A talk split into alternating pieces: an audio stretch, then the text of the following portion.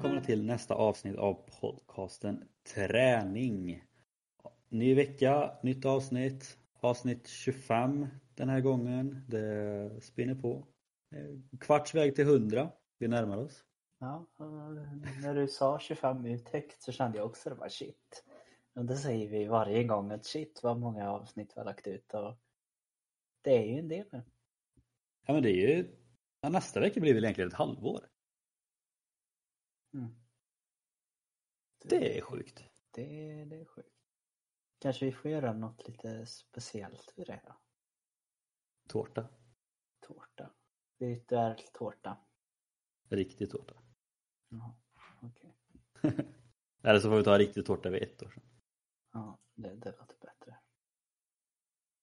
Nej, men eh, utöver att det är ett nytt avsnitt eh, i veckan varit, hänt något annat? Du har inte blivit nedslagen än i alla fall? Nej, Nej. inte nedslagen. Eh, pratade ju med dig för ett tag sedan. Eh, För er som inte fattar vad vi pratar om nedslagen så har inte jag, jag har inte blivit bad boy och gått ut och börjat slåss utan jag har börjat en ny träningsform med MMA. Jag nämnde ju lite för dig att man har ont på nya ställen. Det är det som fortfarande chockar mig. Att man har sår vid knogarna för att de inte är riktigt bekväma att använda handskar som jag införskaffade för ett tag sedan.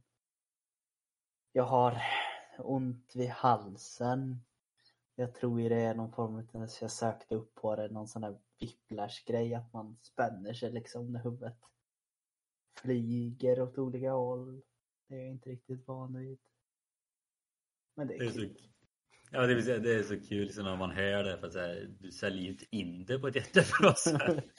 Vad jag har ont, det tror jag. Jo men alltså grejen är ju den att det är ju verkligen det som jag vill ha och det får också mig att bli mer motiverad och träna på annat sätt som jag egentligen vill. För överlag så är det ju att jag vill ju bli mer atletisk på ett annat sätt än styrkelyft nu. Vilket det här blir ju att jag måste, för jag blir väldigt inne när jag börjar med saker, det blir jag alltid. Och det vet ju du med och att då är det något jag hittar då blir jag väldigt så här att då gör jag nästan allting för att det ska bli så bra som möjligt. Så liksom, nu sitter jag ju och stretchar på kvällarna för att jag vet att det är bra för MNA. Men sen så är det ju egentligen jätte, jättebra för det jag vill långsiktigt och. Så det är ju bara en extra boost i allt liksom. Eh, så det känns, ja men det känns kul. Jag tycker om du har varit rädd för att det ska vara så här våldsamt och så, ja det är väl en kampsport men jag tror det kan vara kul att testa på. Men det är det är det som är det viktiga. Att hitta motivation för sig själv så att man kommer iväg och gör något. Ja, men verkligen. Hur är det med dig då? Har det hänt något nytt sen sist? Inget nytt direkt. Det är, men, det är väl att skolan har dragit igång på riktigt. Eller hur man säger. Förra veckan så hade det väl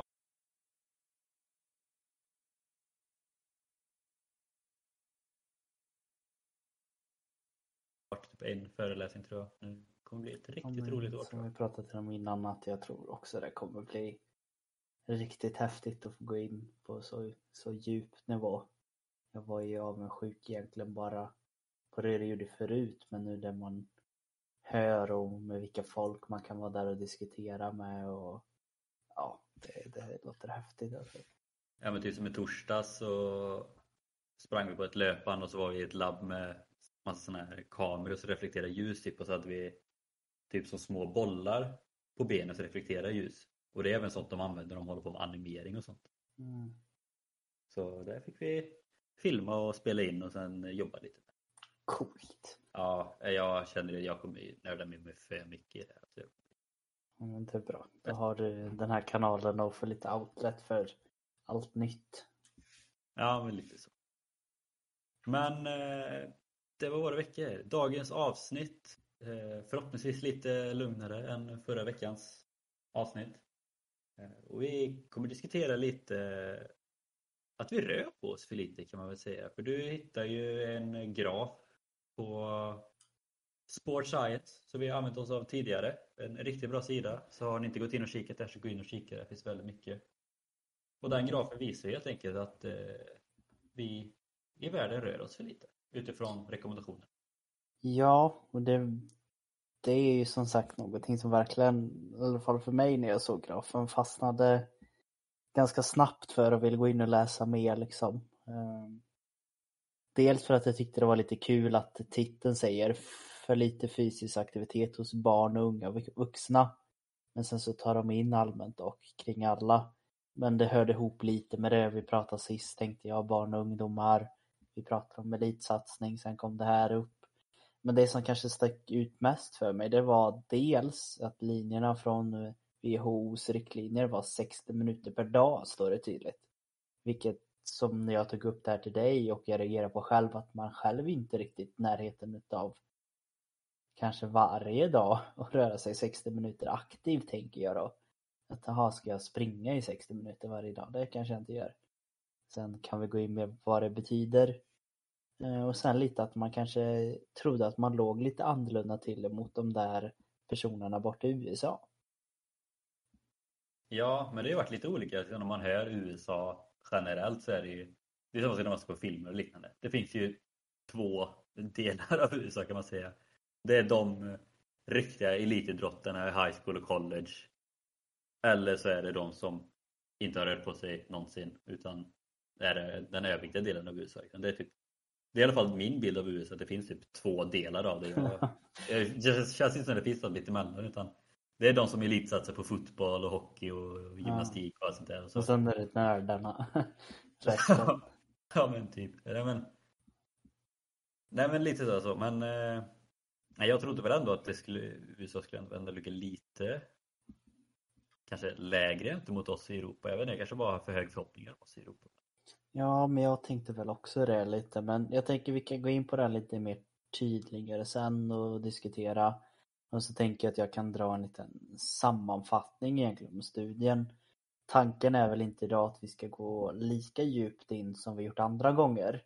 Utan det vi vill förmedla nu det är att i och med att vi vet det här sedan länge och vi har diskuterat att vi, vi rör oss för lite allmänt så vi vill väl egentligen i dagens avsnitt försöka prata och diskutera om hur skulle du som lyssnar kunna få möjlighet och röra dig med lite tid. För vi vet med att det är många som har mycket att göra och känner sig stressade och har jobb, familj. Hur ska man få in träningen?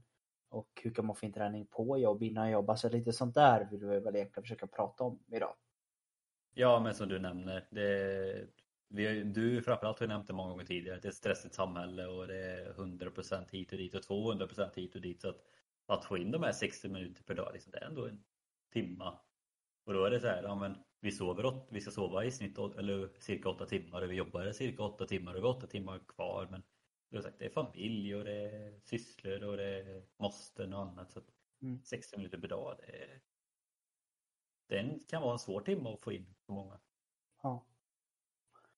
Men om vi drar igenom lite då just eh, summeringen som de faktiskt har än en gång varit så snälla eh, gjort på Sport Science att de har översatt det från engelska till svenska. För när man gick in och började läsa den här eh, texten då, ordinarie på engelska, det var, det var rörigt tyckte jag. Eh, det var mycket de ville ta med, det var stort och det, det är bra att de gör sådana grejer men det blev lite som du har diskuterat. Det här sättet att skriva på oftast att man vill fylla ut och använda mycket siffror vilket kan det kan vara lite jobbigt att förenkla på ett sätt. Ja, men det, är, det är bra om man vill gå in på djupet eller om man verkligen vill lära sig vad de skriver. Mm. Men för oss som sagt som vill förenkla och kanske bara ta med delar av det så var det väldigt mycket siffror och text. Ja. Så då tackar vi ännu en gång Sport Science för att ni gjorde det här åt oss. Eh, så man kan säga att eh, det är en graf, jag tänker vi kan lägga ut den på vår Instagram. Men det är väl den som de också har refererat lite till. Men i grund och botten så är det att andelen fysisk aktivitet hos barn och unga vuxna är för låg. Studien, studien nämner att 80% av den globala populationen av ungdomar inte uppnår den rekommendationen för fysisk aktivitet. Eh, I tillägg till detta så kan man också nämna att eh, nästan var femte, ungefär 18% av ungdomar är överviktiga eller feta. Och det här var också en grej som vi diskuterade väldigt mycket i förmiddags när vi planerade lite just det här med, med övervikt och fetma och sånt. Och sättet ja. att mäta det på. Ja, jag tycker vi kan väl egentligen börja där för det andra är egentligen bara siffror och inget, inget riktigt intressant att prata om. Men om man börjar grunden där till att de rör sig för lite feta. Det mesta idag mäts ju fortfarande i BMI. Och eh, det är väl ett, hur ska man förklara det för de som inte hört det innan Henrik? Ja men det är väl egentligen att ja, men man skriver in om man är man eller kvinna och sen hur lång man är och hur mycket man väger. Utifrån det så kommer det fram en, en siffra. Det ska även gå att göra på något matematiskt sätt men enklast är bara att gå in på någon sida, skriv in din vikt, skriv in din längd så räknar den ut. Och så får du en siffra mellan noll och uppåt eller beroende Ja. på mycket det. Men i snitt så brukar det väl vara någonstans mellan eh, 15 och 40 kanske. Och så brukar det väl vara typ över 30 så klassas man som fet, över 25 som är överviktig. om jag minns rätt. Något, något sånt i alla något fall. sånt, något sånt. Och anledningen till att det här alltid kommit upp som en diskussion även gjorde igen det är att vi har ju redan ifrån tidig ålder eh, med tidig ålder, jag kanske menar så 18 års ålder, men när vi började sätta oss in i det här ämnet har det alltid varit en form utav kritisk syn på BMI, även om det alltid fortfarande används för det, det är en bra form att få en generell uppfattning om. Ja, det är enkelt. Ja, det är enkelt liksom. All, de flesta vet ju hur lång man är eh, och kön förhoppningsvis. Idag kanske det är svårt, men vi ska inte gå in på det. eh, men som sagt, de flesta, de flesta vet ju det här om man får en generell siffra. Men den här tar inte riktigt hänsyn till eh, antal procent muskler eller ö, ö, fett, fett, fett, fettfri massa på kroppen. Är det skillnad på vikt och vikt? Ja, men verkligen. Och det, fick man, det fick jag redan reda på väldigt, väldigt, väldigt tidigt när man var liten och man gjorde sån här i skolan och så. I och med att jag växte så pass snabbt. Så jag låg ju alltid väldigt mycket över. Eh, för de jämförde, ja men vad brukar det väga min ålder? Och då sa de, ja du väger lite mer. Jaha. Och sen så när man sa hur lång det är, då låg jag väl normalvägen. Men ganska snabbt där, i och med att jag spelade handboll, så låg jag alltid på att jag var fet. Det var liksom så du, du vägde för mycket, det var vad de, den där sa. Och förr var jag ju liksom smal. Även om jag hade muskler så var jag ju smal.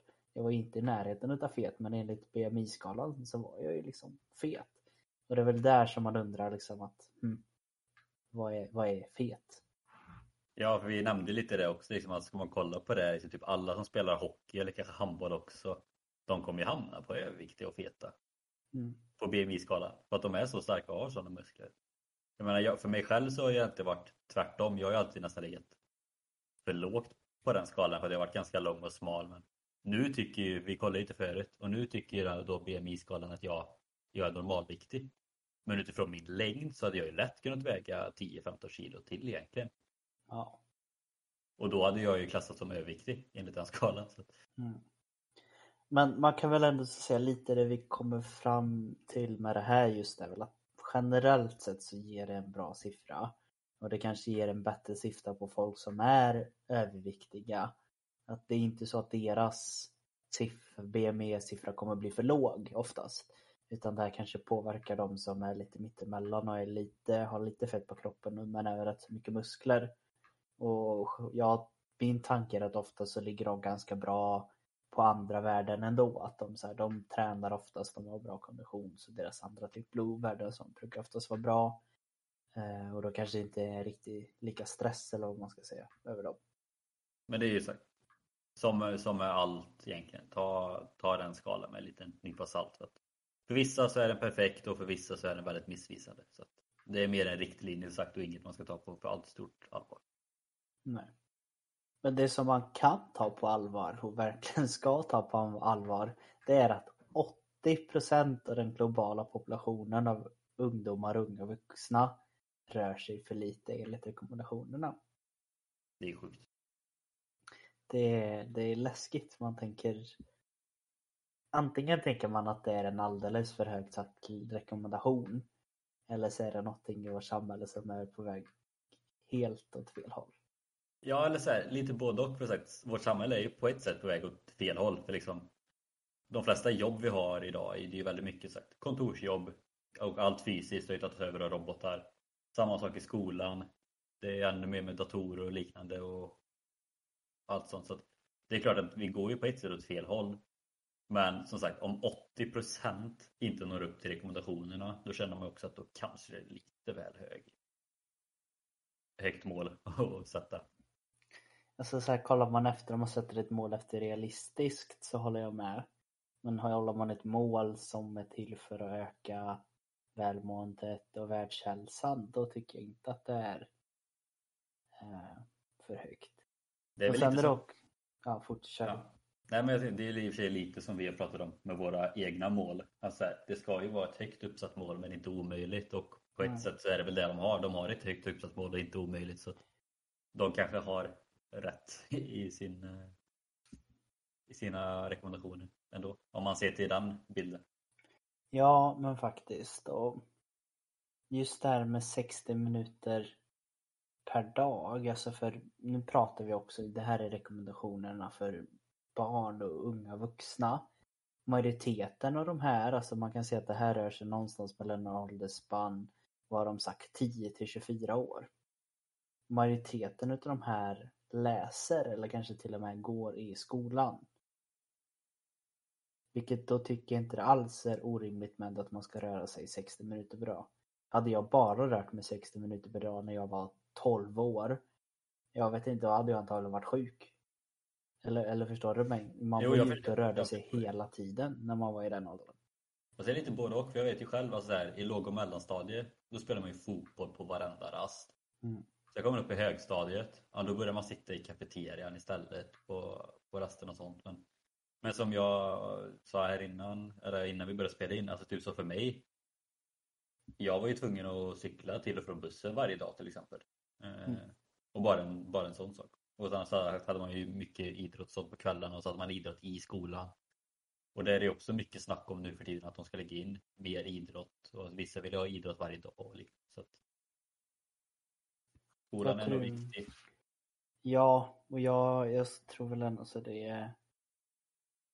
det- Jag tror att det är rimligt, men det är väl mycket det som också tog upp i själva studien här att de spenderar ju väldigt mycket tid på oss i skolan, de här barn och unga vuxna, vilket betyder att det, det behövs och det, man märker hur viktigt det är när det fort, även om de är i skolan och de har raster, de har obligatorisk eh, idrott, då är det ändå så inte många som kommer upp i det. Vilket betyder att då får, är de ju i princip sängliggande när de kommer hem känns det ju nästan som. Ja, men sen samtidigt så finns det ju också, det, jag antar att du hade samma sak i din klass, alltså det finns ju alltid en del som inte ens är med på idrotten i skolan. Alltså i vår, på vårt gymnasie, i vår klass där, så var det ju förvånansvärt många som typ aldrig var med på idrotten. Ja, faktiskt. Så att det är ju också en väldigt, tyvärr, en, eh, ja, en ganska dålig grej. Att vill man inte ens vara med i idrotten i skolan, då rör man sig nog verkligen inte utanför skolan. Nej. Och det är väl där i grunden och botten det ligger. Att man behöver få en mer förståelse för varför rörelse är viktig. Och någonting som är ännu mer intressant just kring den här grafen, för vi, vi kommer fortfarande lite tag prata om unga vuxna. Det tycker jag är att det tas upp ganska tydligt att eh, den mentala hälsan för barn och ungdomar är sämre nu än den ja, det är i princip någonsin varit om man inte räknar med liksom traumatiska upplevelser och sånt. Men generellt sett så är barn och ungdomar de är deprimerade. De har väldigt svårt med mental hälsa. Och någonting som man aktivt vet och är ju att fysisk aktivitet är en av de bästa, om inte den bästa antidepressiva medicinen man kan utöva eller hur man ska lägga det.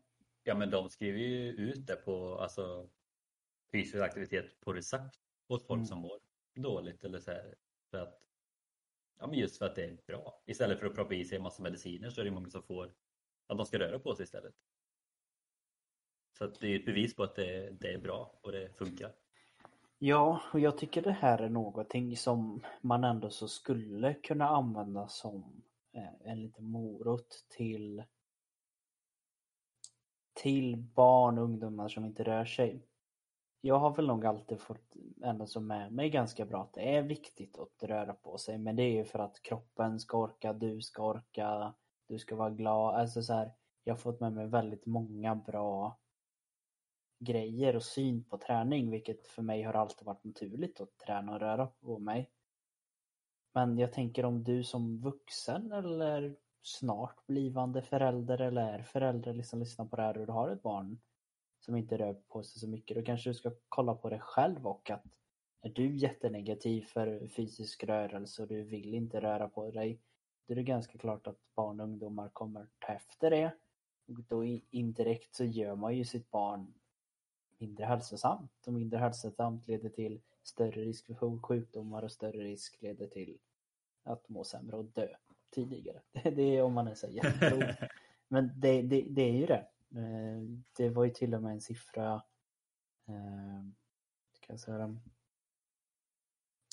eh, här, det är en estimerad KAS utav stillasittande eller vad man ska säga som är kopplad till det här eh, som ligger någonstans på 5,3 miljoner eh, dödsfall per år någonstans där ligger det. Och det är liksom det som är enbart kopplat till att man har rört sig för lite. Men det är väl liksom alla de som idrottar, pratar man med dem så är ju ofta ganska mycket för att någon i familjen också har gjort. Alltså, liksom, för mig var det liksom, både mina bröder spelar fotboll, då började jag spela fotboll. Och liksom, jag tror väl att det är ganska mycket så, och sen som du säger att om ens föräldrar är väldigt anti idrott så är ju risken rätt, tyvärr, rätt stor att barnet tar efter. Men å andra sidan så kan det ju vara liksom vad som helst, liksom är föräldrarna jätteaktiva inom kanske typ musik mm. så är det ju liksom, då är det ju inte konstigt om barnet blir mer intresserad av musik än av en fysisk mm. aktivitet. Så att, ja. Men om man säger nu då så här att det är någon Eh, man går upp lite i åldrarna, det är mer det här att andra intressen och annat kommer före eh, och ligger i vägen liksom för att man ska klara de här 60 minuterna. Ja, då, då kan man ta det lite lugnt för det, det, ser lite annorlunda ut för folk över 18 år. Men det är dessutom lite mer luddigt och det har de även skrivit ut att det är lite mer oklart. Eh, för här säger man att det är någonstans en rekommendation för vuxna istället, någonstans mellan 150 eh, till 300 minuter med intens, eller ah, vad ska man säga, högaktiv träning per vecka. Eller har du något bättre ord för det? Nej. Det... Jag skulle säga att det är mer någonstans mellan 150 till 300 minuter mer aktiv träning som de är ute efter. Ja, det står på Folkhälsomyndigheten pulshöjande fysisk aktivitet minst 150-300 minuter per vecka. Mm. Och sen bör vara fysiskt aktiv på måttlig intensitet minst 150-300 minuter eller minst 75-150 minuter av fysisk aktivitet på hög intensitet eller likvärdig kombination.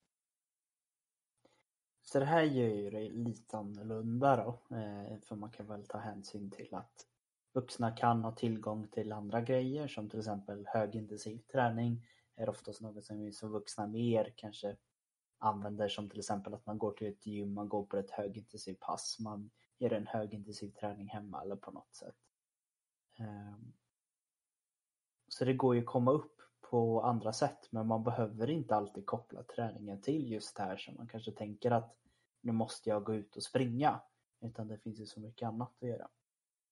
Ja, och det är väl sagt, det var det vi ville fokusera lite på idag.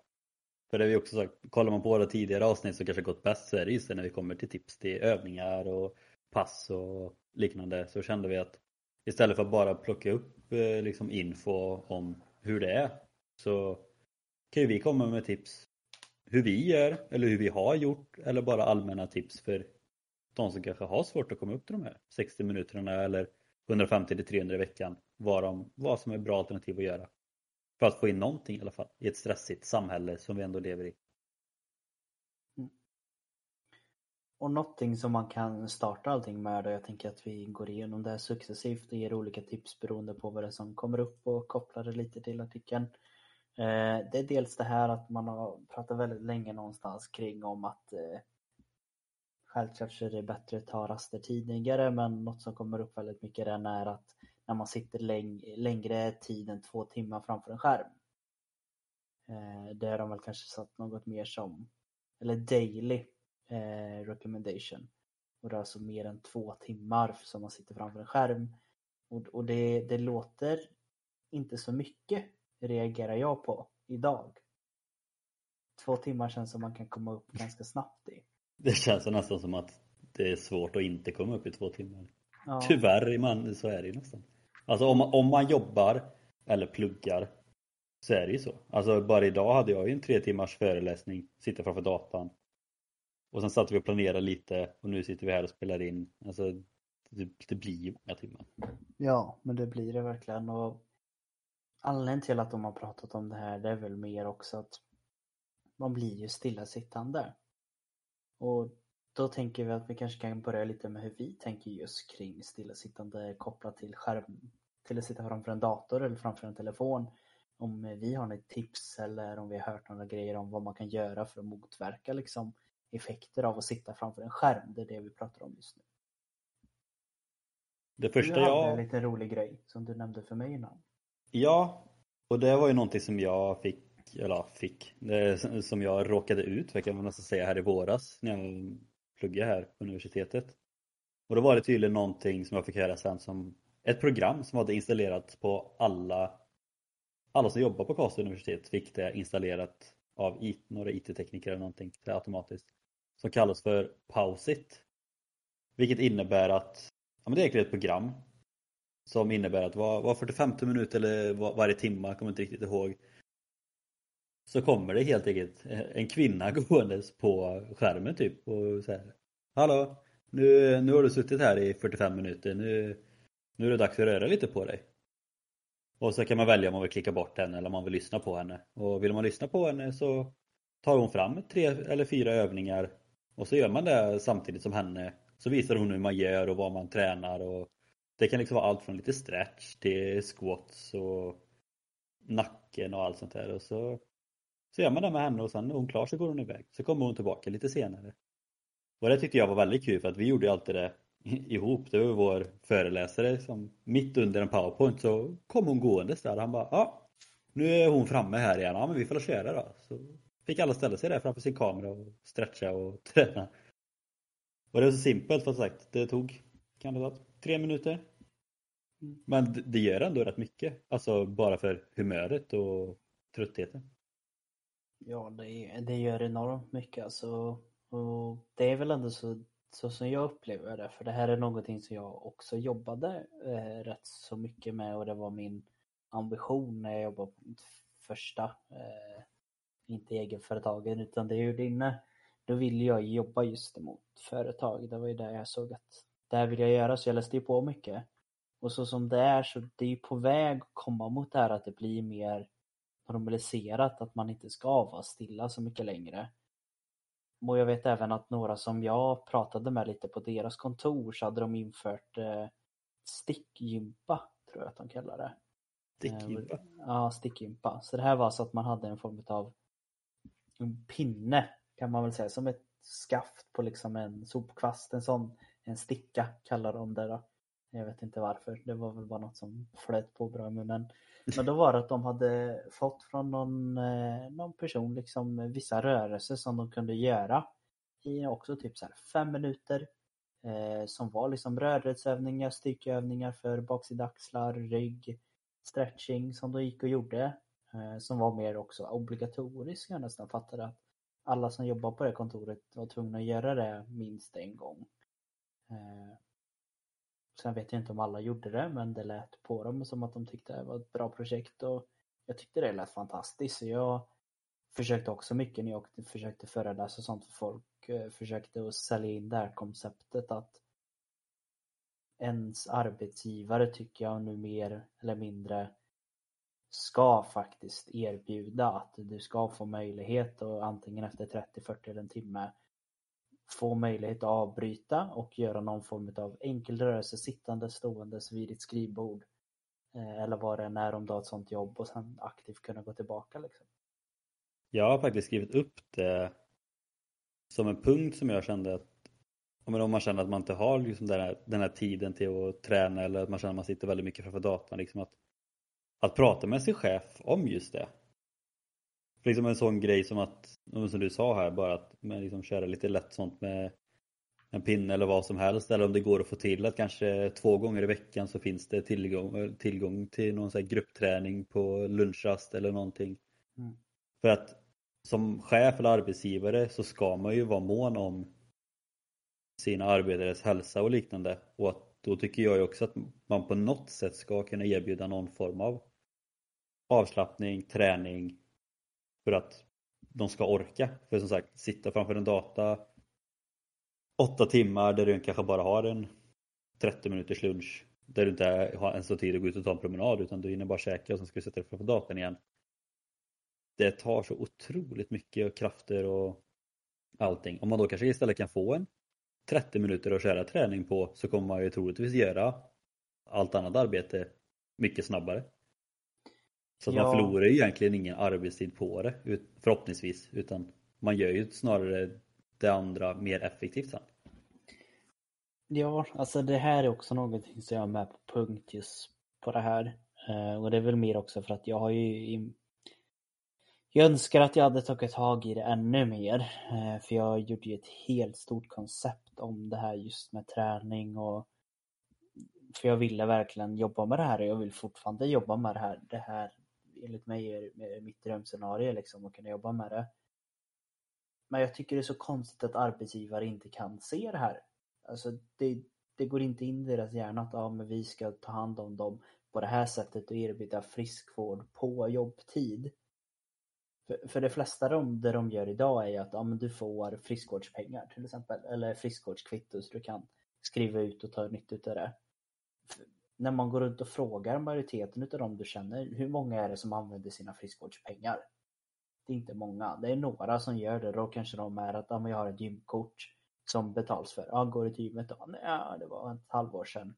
Eller liksom, ja, men jag tog en massage. Ja, det kan vara jättebra. Men man kanske bara tog en massage för de här friskvårdspengarna. Och det kanske hjälper dig en månad för att det blev lite bättre. Eller som jag till exempel, att nu ska jag vara försiktig med att säga att det är bra eller, aktiv, bra eller inte, men det jag jobbar med nu så har jag en friskvårdstimme. Jo, det är jätte, jättebra. Men jag får inte ta ut friskvårdstimmen i slutet av dagen. Så jag kan inte aktivt gå till ett gym och känna mig att jag kan göra det. Jag kan inte aktivt gå och träna på gymmet som de ändå så har där. För jag har ingenstans att kunna duscha om jag hade använt gymmet. Det jag kanske har tillgång till det är att gå ut och gå en timme. Och det tror jag är bättre än många, många andra. Men då måste det passa in i mitt schema. Vilket det kanske inte alltid gör. Eh, det är inte lätt. Nej, så jag tycker det är där som du säger att jag tycker det ska vara någonting som man verkligen ska ta upp att man ska kunna få 30 minuter i alla fall och kunna få ett pass. Och vet man inte vad man ska göra då ska man aktivt kunna få in en tjänst tycker jag. Där någon ger dig ett pass för du kan göra det i 30 minuter. Sen ska du få möjlighet att duscha så om du vill, det är ingenting man måste. Men sen så vet jag också att jag räknar ju väldigt mycket och kollar jättemycket studier på just sjukdomar i, i ännu en gång mental hälsa och det vet man ju att vi ligger jätte, jättehögt där. Att det är många som är långtidssjukskrivna för stress eller utbrändhet och det ligger lite högre hos kvinnor just nu.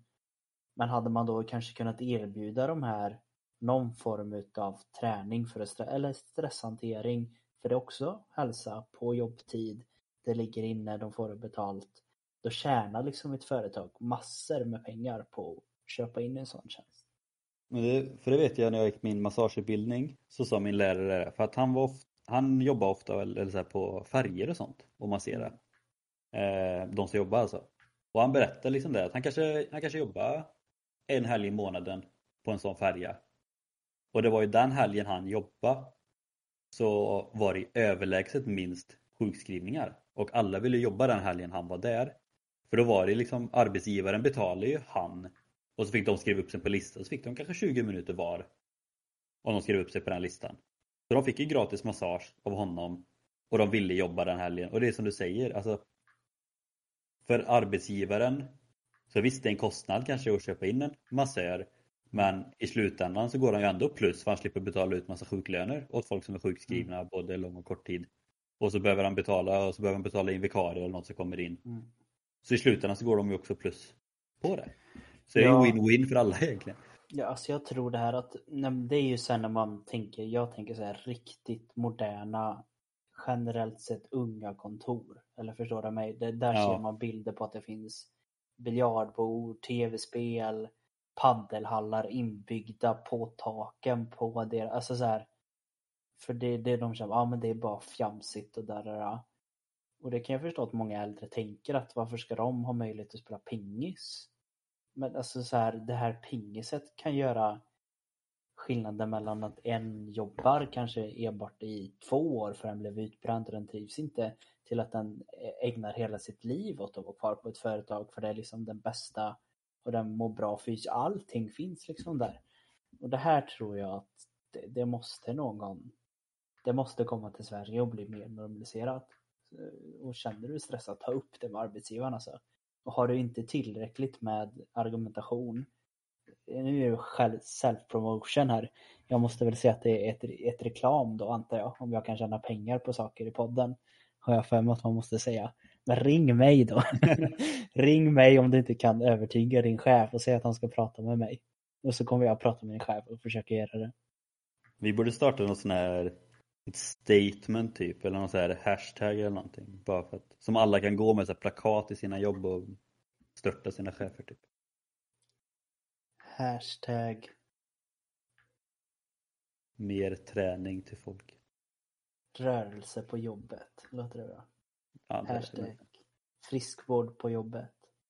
Ja. Och då kommer det alltid komma bara, men jag är frisk. Friskvård på arbetstid. Någonting. Vi, vi får slipa på den. Men, eh, Ja, men där har du det att antingen så får du göra själv, kanske bara göra lite rörelser. Någonting som skulle vara väldigt bra egentligen bara gör några djupa squats hade jag sagt det gör väldigt mycket. Och squats så att du sätter dig ner på huk kan man väl säga. Vill du göra det ännu bättre för att få igång ännu mer så sträck upp händerna över huvudet och jag har sagt det förut. Le som en idiot, det skickar väldigt många bra endorfiner och allting ut. Gör du det då lovar jag att du kommer vara mycket piggare sen. Framförallt när chefen går förbi och tittar in. Ja. Speciellt då. Ja men faktiskt. Så det är väl det man kan göra där. Har du något annat man kan göra just om man spenderar mycket tid framför en skärm och kanske korta tid på jobbet, vad man kan göra? Och som sagt, det är ju svårt. Men jag vet ju till exempel när jag jobbade mitt sabbatsår där. Då hade ju vi en timmas lunch. Och det vet jag ju personligen. Så här, man käkar på kanske en kvart, 20. Och vissa dagar så satt man där i en soffa i 40 minuter och tittade på mobilen. Och det var så jävla tråkigt. Men liksom var det gött väder så var det väldigt många som, som gick ut och tog en promenad ihop. Vilket var väldigt härligt. Jag vet en på jobbet, han gick ju alltid ut och tog en lunchlöprunda liksom. Mm. Eh, Så återigen, liksom, har man en lång lunch, nyttja lunchen. För att, och även som du sa där, jag hade ju mycket hellre spelat pingis på min lunchrast än återigen sitta i den soffan och bara titta på mobilen. Mm. Det påminner lite om skolrasterna liksom. Det var ju det bästa som fanns. Man hade ju alltid energi på nästa lektion för att man hade spelat Ja. fotboll eller spelat pingis eller någonting. Så att eh, det är väl liksom typ det man kan göra kanske under arbetstid. Men sen finns det ju alltid sådana här klassiska liksom innan efter jobb. Alltså bor man hyfsat nära, gå eller cykla till jobbet istället för att ta bilen. Om det finns möjlighet. Ja, Som jag, som jag nämnde liksom att jag hade alltid en kilometer att cykla till bussen och en kilometer att cykla hem från bussen. Det är inte jättemycket men det var ändå rätt gött på ett sätt. Förutom kanske när det spöregnade men det gjorde ju ändå rätt mycket. Ja, alltså säger man jag ska slå ett extra slag för det här eller hur, hur går talesättet? Ja. Ja, men något sånt. Men alltså jag vill ändå så trycka på det här för jag själv har ändå så fått upp ögonen mer för hur man tar sig till jobbet. I skoltid har jag alltid cyklat. Det har varit naturligt för mig att cykla. Du har inte haft mycket val. Nej, eller så här, jag, jag låg ju kort och gott, jag låg för långt ifrån för att det skulle finnas en bra skolbuss. Eh, så, eller ja, bra eller nära att jag skulle kunna gå så cyklar man enklast. Men jag låg inte tillräckligt långt bort för att jag skulle få skolskjuts. Så jag låg någonstans mitt emellan, men det var inte långt så jag cyklade alltid. Eh, så det var ingenting jag tänkte på. Men nu när jag varit äldre har jag bott så nära och sen så åkte jag liksom eh, ett år här har jag åkt buss till det jobbet jag har nu. Men jag har också börjat nu, bara det sista nu sen sommaruppehållet, att cykla är jäkligt bra. Jag säger ju det! Ja, alltså det är ju det och det är liksom så här, ja då tänkte jag men jag tjänar så mycket på att åka buss. Jag gör inte det. Det, tar, det går nästan snabbare för mig att cykla för att bussen är oftast alltid lite sen. Det stannar alltid folk så det tar oftast längre tid emot vad det står. Eh, tar det lika lång tid, ja då tog det en kvart dit, det tog en kvart hem. Ja, ja. Men då kunde jag lika gärna ha cyklat och så helt plötsligt har jag fått 30 minuter i mitt huvud träning. Ja, man, kan alltid är styra, man kan alltid styra det på sitt sätt också. Som sagt, Ja. man behöver inte följa de här tidtabellerna och så råkar man missa bussen och då står man där i en kvart och bara väntar. Då hade man varit hemma om man hade haft cykeln. Ja men faktiskt och jag kan förstå liksom så här att ja men cykla det för mig ingenting men hade alla cyklat dit man skulle då lovar jag att den här procenten utav 80% hade sjunkit ganska mycket. Just den här lilla biten för dig som inte rör dig mycket är väl, gör väldigt mycket rent eh, fysiskt och eh, är man en av dem som känner att oh, jag måste gå ner mycket i vikt. Hur ska jag få in all min cardio? Och det enda de gör när de tänker cardio är att gå på ett band på gymmet efter jobbet. Varför kunde du inte bara cyklat till jobbet eller gått till jobbet? Du behöver inte gå upp mycket tidigare och du får in jättemycket mer tid cardio. Jag måste bara, in, bara flika in här när du sa det här med att gå, gå på ett band. Eh, om er chef vägrar ge tid till träning eller sånt, tvinga han att köpa in ett gåband. För det, det finns sådana liksom utan ställning eller någonting, utan det är bara ett gåband på golvet. Och då kan man ha ett så här höj och sänkbart skrivbord, så kan man gå och jobba samtidigt. Perfekt win-win för allihopa. Mm, jag har också sett det. Sånt har jag velat köpa men det blev ett riktigt löpande istället. Men, men det, återigen, en så jävla smidig grej. Ja men faktiskt. Det finns ju även sådana liksom tramper för att cykla när man sitter och jobbar också. Så att det finns ju alternativ att göra även samtidigt som man jobbar. Så att återigen, om er chef vägrar det ena kommer det andra förslaget och så matar han på. Till slut måste han gå med på någonting för att få tyst på er. Ja. Nu avbröt jag lite men jag kände att men jag tyckte det var, det var en bra sätt, eh, icebreaker för att gå vidare och att det har varit väldigt mycket kopplat till just det här att ja, men hur ska man träna till jobb, på jobb? Eh, och det kanske är ändå så många inte tänker som träning och jag tänker väl fortfarande lite att det är kanske mer hålla igång, vilket också är egentligen det viktigaste, att man håller igång aktiv. Men hur ska man få in träning då när man är stressad? Men det är ju, det är ju lite, alltså i många fall så är det ju bara återigen klassiska just do it. Men det är ju det är så många som har egentligen träning eller aktivitet hemma utan att de tänker på det. Alltså som sagt, hur många har inte en hund hemma? Liksom, man går, kanske går på en kort promenad, men förläng den promenaden med fem minuter åt varsitt håll. Eller samma sak har man har man en eh, bebis, ja, men lyft upp barnet och kör lite squats, lite så här styrketräning. Om mitt barn eh, måste iväg på fotbollsträning eller har eh, gitarrlektion, ja men då kanske du hinner ta en liten joggtur samtidigt. Istället för att bara åka, köra dit dem och så åker du hem och du hinner knappt komma hem innan du måste hämta dem igen. Liksom. Det, som sagt, många har ändå aktiviteter som de gör och i vissa fall så är det bara, men lägg på fem minuter eller gör det på riktigt. Det, det gäller bara att planera lite ibland också. Ja, jag tänker, det jag har skrivit ner på det var exakt det du nämnde att mycket när man säger jag får inte ihop livet. En klassisk som jag har hört väldigt mycket är att, ja men du vet, man kör grabbarna till hockeyträningen och den är ju ganska lång och sen så när man kommer hem så måste man in och laga mat direkt liksom. Och är det så att du, de, för det känns ändå så som att många åker med, man kanske inte alltid åker med, man kanske har lyxen att ha ett körschema. Men just det här som du sa, och det tror jag inte många tänker på att du kan göra så mycket. Om, ofta sitter man ju bara där.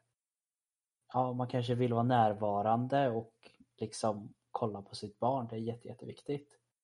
Eh, men det behövs inte mycket. En träning är inte alltid 30 minuter.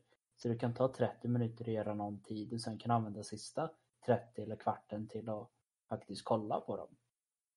Ja, men lite så. Och sen är ni en stor familj, som i det här fallet kanske har tre barn som, som tränar och allt sånt där. Men, och det är också den klassiska, och så kommer man hem och ska laga mat. Men alltså hjälps åt, alltså gör ett schema. Det är som jag sagt, är man en familj på fyra eller fem och roterar lite på kanske vem som lagar mat så öppnar sig väldigt mycket tid. Jag vet själv att jag kanske inte, alltså, man själv hade kunnat hjälpa till väldigt mycket mer hemma så att ens föräldrar hade fått lite tid att kanske träna eller göra vad de hade velat men det gjorde man ju inte. Men att också det, alltså lite ansvar kan man ändå lägga på barnen. Att liksom, laga mat kan ju de flesta göra när de kommer upp i åldrarna och städa och allt sånt där. Liksom att man hjälps åt. För att det är också viktigt för alla i familjen att förstå att alla behöver den här aktiviteten. För att annars kommer någon till slut gå in i väggen om att det är mamma som ska alltid ska göra det och pappan ska alltid meka alla bilar så han har inte heller tid. Liksom. Hjälps åt. Mm. Jobba som Men- ett lag. Med ett lag, ja. Men nästa hänger väl också ihop med det, det här jobba med lag. Att jag tänker att nu kopplar man mycket rätt till familj, men kollar man också mycket på eh, man kommer att komma dit när man känner att man inte får tid. Så det här kan vara bra och man kan säkert koppla det till andra grejer om inte hänger med. Men något som jag vill slå ett slag för det är att försöka hitta aktiviteter om man är en familj eller om man är på något sätt kopplad. För oftast det som tar mest tid, jobb eller annat, att hitta aktiviteter som ni kan göra tillsammans. För det är som du sa igen, att det kan vara att gå ut med hunden, att man kanske gör det allihopa. Det behöver kanske inte bara vara pappan som går utan helt plötsligt går hela familjen. Bra, då blir det jättebra. Vad skulle de annars ha gjort? Är det så att man har någon barn och ungdom som sitter mycket framför datorn, sätt en tydlig regel att det, här måste man gå ut och röra på sig för att få spela eller någonting. Och är det så att de inte lyssnar på en så ta bara in idag att det är mycket, mycket mer vanligare att sådana som är proffs på dataspel eh, hyr in professionella tränare för att träna fys och styrka. För man vet att det är bra. Jag tror det Eh, kan vara ganska kul också. Alltså, det vet man ju själv när man var kanske i tonåren. Man satt ju och kollade på väldigt mycket TV. Mm. Alltså så här, vilket egentligen inte ger någonting. Eller så här, egentligen. Men, men sånt där, då hade det varit skitkul kanske om man går iväg och gör något med familjen. Det har ju vi blivit väldigt duktiga på nu i senare år. Men det är väl också för att man ses ju inte lika ofta så att man väl är hemma vill man göra någonting. Men jag vet ju typ som på, eh, på julafton senast. Så drog vi, för att vi firade den 23 för då kunde vi fira allihopa. Så att vi firade inte så mycket den 24. Mm. Men eh, då, då drog vi till Musseberg i Falköping och spelade frisbeegolf på julafton. Mm. Och det, ändå, det har vi gjort två, gång, eller två eller tre gånger till. Liksom. Hela familjen går iväg och spelar frisbeegolf. För att vi umgås fortfarande fast vi gör ändå någon aktivitet samtidigt och alla tycker det är skitkul. Eller bara gå ut och vandra lite eller ta en promenad. Liksom. Så att det har vi blivit väldigt bra på det senaste året. Men det hade ju också varit väldigt kul om man börjar med det tidigt. För jag tror att många tonår, tonårspojkar och flickor ändå skulle uppskatta det också. Även fast Ja. de kanske inte erkänner det direkt. Nej, och det, det hänger mycket på skulle jag säga att man får in en, en rutin på det tidigt. Och det, det, så, så är det med allting i det här att det hänger på att du sätter en rutin tidigt och sen håller du dig till den. Eh, för min nästa punkt handlar om prioriteringar. Där om något ha, säger att du inte har tid att träna då är det du som planerar fel.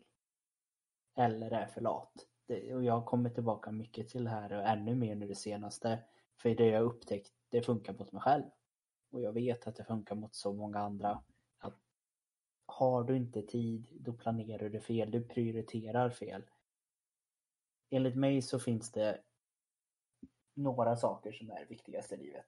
Ett, man kan argumentera att man tycker att familj och andra runt omkring sig är viktigare. Och jag har inte riktigt något argument emot det. För, för vissa kan det vara så att de brinner allting för ens familj. Ja, det, så kan det vara. Nästa sak är ta hand om dig själv.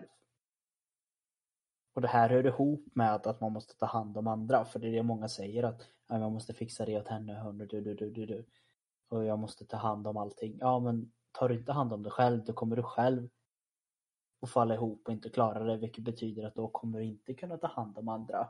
Och göra allt det som du säger att du måste göra för att ett företag är beroende av dig eller din familj är beroende av dig. Att kollapsar du då kan du inte ta hand om andra. Så det är liksom de två viktigaste sakerna du kan göra.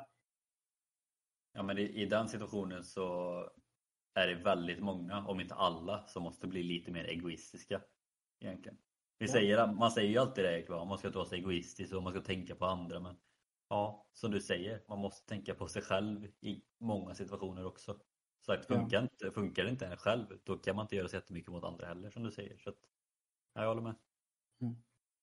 Så, Och så tänkte jag också, jag vet inte hur du känner mig som Ibland kan jag ju bara komma på mig själv att jag bara typ suttit i soffan eller på en stol och bara typ tittat in i väggen och gjort någonting eller man har fastnat och blädd- bläddrat på mobilen i en kvart liksom. mm, Ganska många minuter man hade kunnat göra något vettigt på. ja, men faktiskt. Det är ju ett hitpass egentligen. Det är det. Och det är väl också någonting för vi kommer, känner jag alldeles strax börja runda av och men min nästa punkt som jag vill ta upp och diskutera lite med det är att få in fysisk aktivitet medans du gör andra grejer. Eh,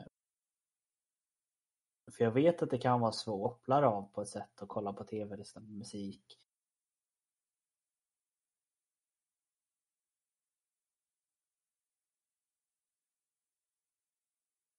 läsa vad som helst och möjligt och erbjuda att du kan göra saker medan ja, skit i det.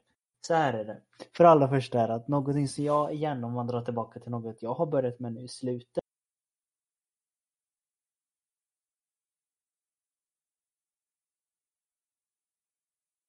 för att det är som vi gärna för en gig för att må bra. Dels jag har ett bett med en av våra andra kompisar eh, som vi var i Karlstad